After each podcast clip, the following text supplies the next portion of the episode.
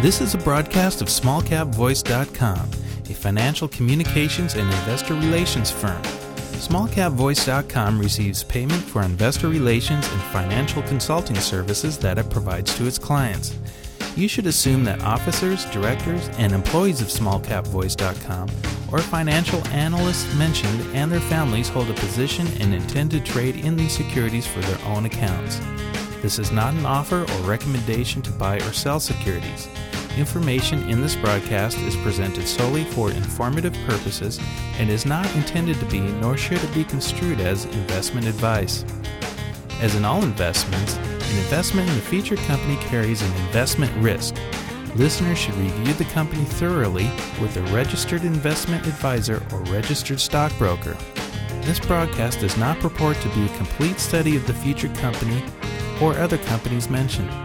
Information used and statements of fact have been obtained from the featured company and other sources but not verified nor guaranteed by smallcapvoice.com as to completeness or accuracy. Such information is subject to change without notice. You're wired in. smallcapvoice.com. Following is a presentation of smallcapvoice.com, today's leader in investor relations, capital formation, and retail support. Now, with your online business briefing, smallcapvoice.com's Stuart T. Smith. Welcome back, everybody, and thanks for taking time out of your day to stop by and listen to another online business briefing brought to you by smallcapvoice.com, where we shine a spotlight, as you know, on some of the smartest and freshest plays here in the small and micro cap markets. Today, we're speaking once again with Progressive Care Incorporated. They're traded under the ticker symbol RXMD, and we're lucky enough to be joined once again by the CEO of the company, Sheetal Mars. Sheetal, how are you today? I'm doing great. How are you? I'm doing wonderful, and thank you as always for making time for us here at smallcapvoice.com, because your industry, as we know, since there was huge headlines last time we talked with CVS, is just one of those industries where it's always good to check in early and often with you. Big news last week. How do you see the Amazon announcement to buy PillPack affecting RXMD, even though RXMD is not a traditional pharmacy? And that's a shareholder question. So let's jump right in. Amazon acquired PillPack. We've talked about PillPack. We've written about PillPack. More of a technology company than a pharmacy company. And I think the shareholder asks the question quite right. Even though they're not an actual direct competitor here, how do you see this big announcement affecting your industry?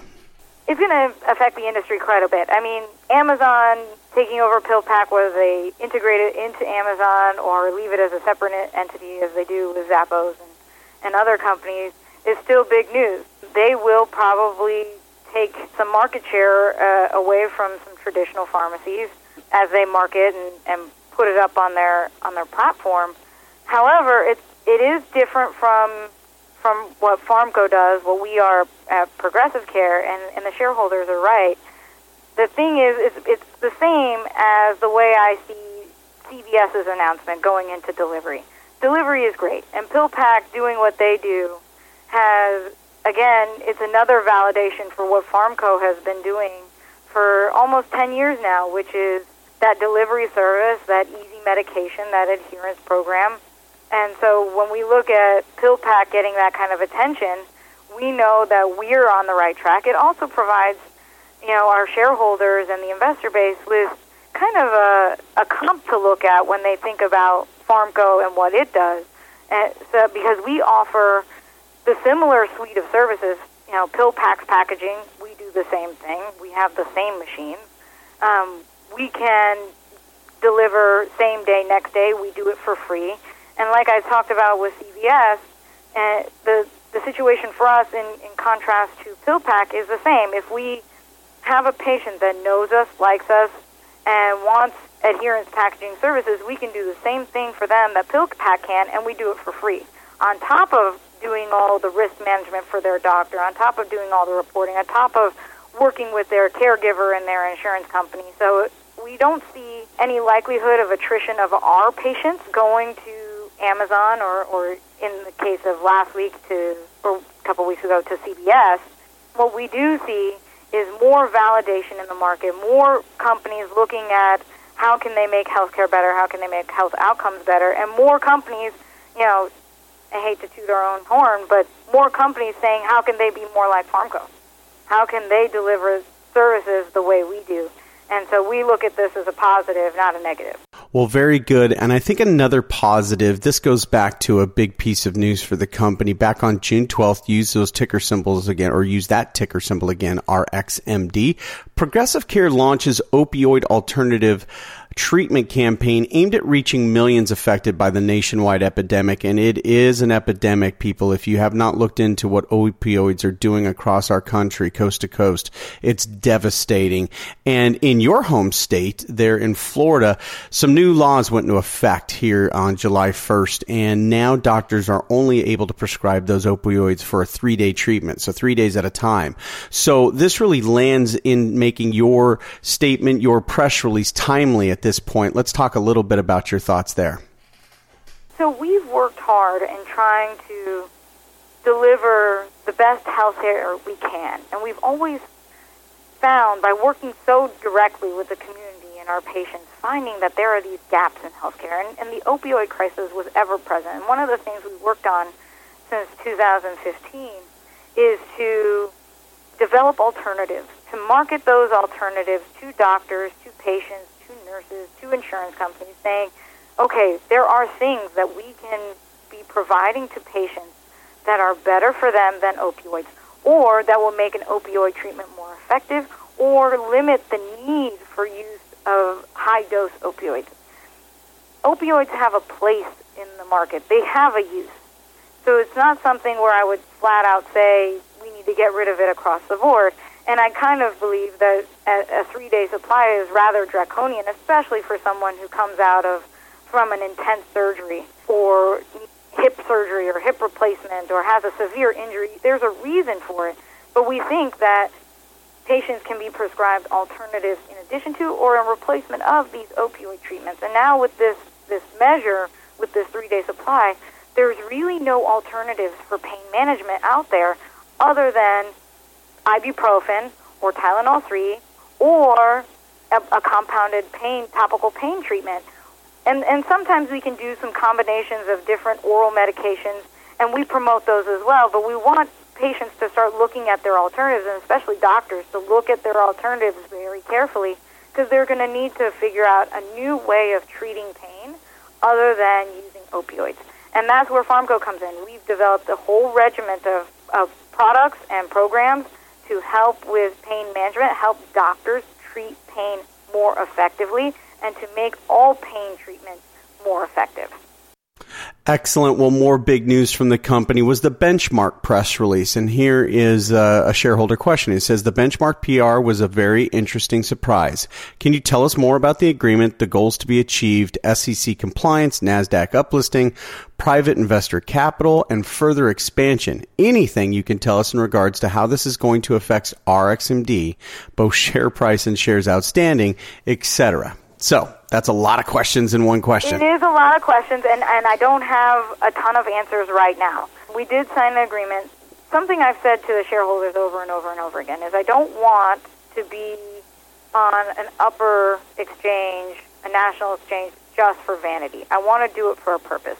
And what this Benchmark deal will allow us to do is fully execute on an aggressive growth agenda that includes more acquisitions, that includes more facilities, that includes more locations, and we want to have sufficient capital behind us to execute on these endeavors. One of the things that has held us back, so to speak, over many years before is that capital restriction. We've been lucky that we've been able to grow the way we have just on our operating cash flow and a little bit from Chicago Venture Partners. So now with some money behind us and the ability to raise some money, we can go forward. Now, the structures have not been set in stone. We don't know how it will affect the shareholders and the liquidity and the price per share. I can't tell you that until we start getting some deals in place and the investors in place and what terms we're going to give them.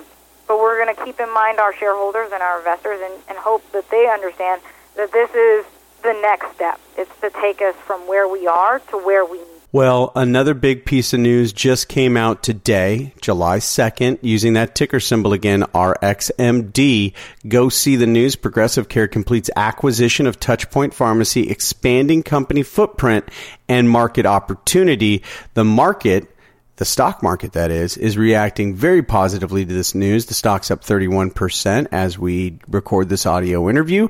And we've already got questions that came in about that. First off, many thanks to management for completing TouchpointRx acquisition timely. Shareholders do appreciate the follow-through on management comments, no doubt. Will we see 3 months of revenue for the second location, TouchpointRx, in the 6/30/18 financial statements, or are we not able to recognize those revenues at this time? We won't be able to recognize the revenues between April and June because we weren't the ownership at that point. Due to regulatory requirements, we had to notify the DEA and Medicaid and all of that before closing. So unfortunately, those revenues are not ours. As of July 1st, any revenue going forward is ours. And we've already received DEA approval. We're just waiting for Medicaid. But so far, everything has gone very well regulatory-wise. We've had no hiccups, no delays.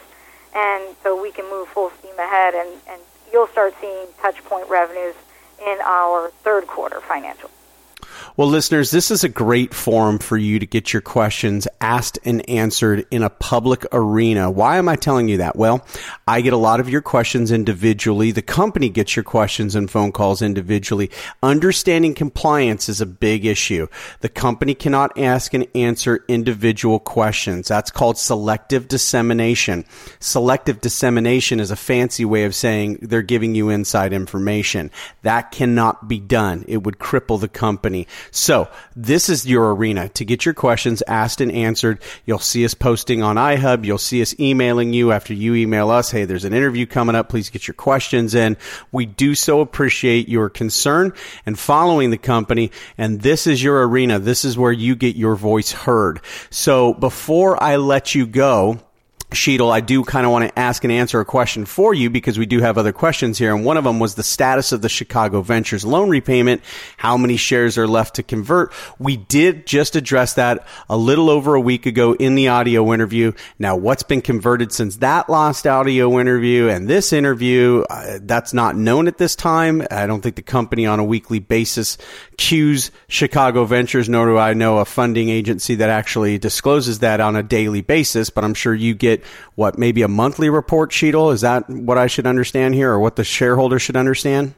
Yes, and I know with Chicago Venture Partners, they're abiding by the leak-out agreement, so they're not at a rush to sell shares. I know that we want to complete and close out the note as quickly as possible, but we're actually very happy that they're taking their time. They're trying not to depress the market, so we're waiting for them to issue more conversion notices, but they've been good about taking their time with it and trying to sell a little bit at a time.